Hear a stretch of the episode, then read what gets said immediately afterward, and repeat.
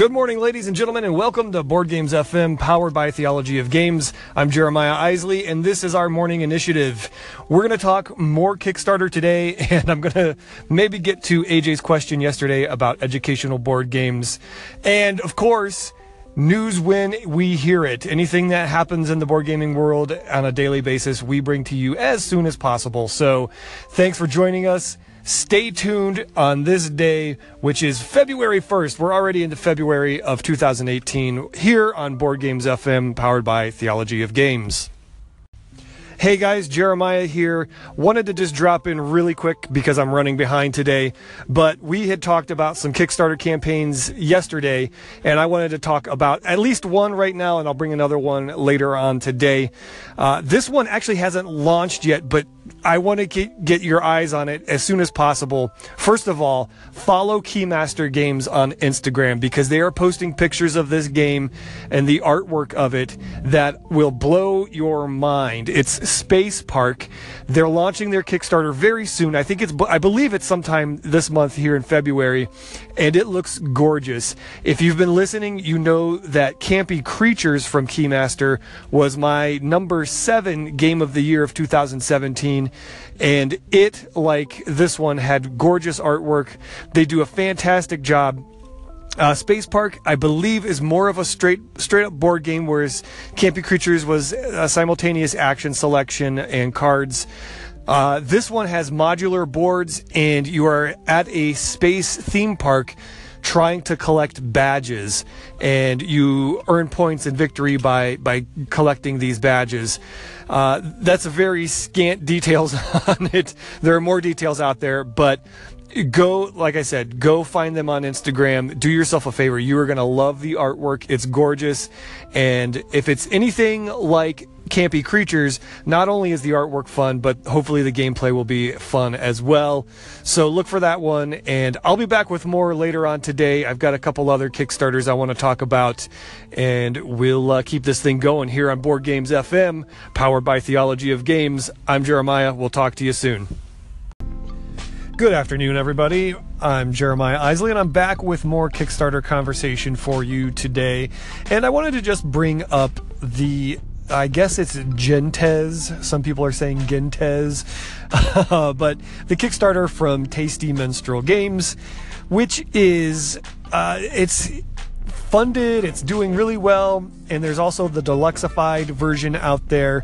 So this game is, uh, it's about civilization. It's about kind of raising your village, your people up and, and progressing them along.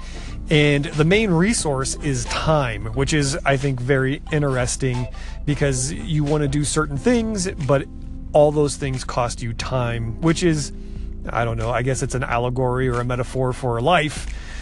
The th- more you want to do, the more time you need, the less time you have. anyway, not to rabbit trail on that the interesting thing about this is the deluxified thing is becoming a real cool thing, in my opinion, with Tasty Minstrel. Now, I've had talks with Lance and Michael and the guys at Tasty Minstrel, and really the deluxified version of their games, they're not making a lot of money on. So, if you don't know what deluxified is, it means you're getting top notch components. You're going to get wood tokens instead of punchboard tokens, or real metal coins instead of punchboard coins. You're going to get uh, just a much, much more tactile, fuller experience than you would just in the standard game.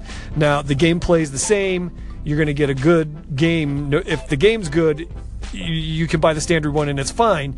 But these deluxified ones are just a much more uh, full, uh, just deluxe. They're they're great, and the interesting thing about that is with the conversations that I've had with the folks over at TMG, they really aren't making money on the deluxe version of the game. They are mm, I don't I want to say they're losing money, but they're just about breaking even because the whole concept is is they just want to have a gorgeous game in the hands of their backers. If you're pledging and you're backing their campaigns and you're helping them get games out, it's just kind of their way of making the game a little better for you. You can't buy these games in retail. They don't they don't make more, so they're not building that price of making extra copies of these into the game.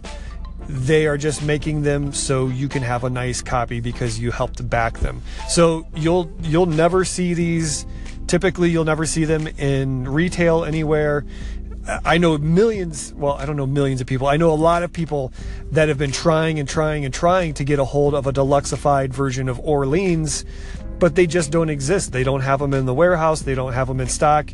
The only way you're going to get that is through a trade or buying it, you know, on the secondary market.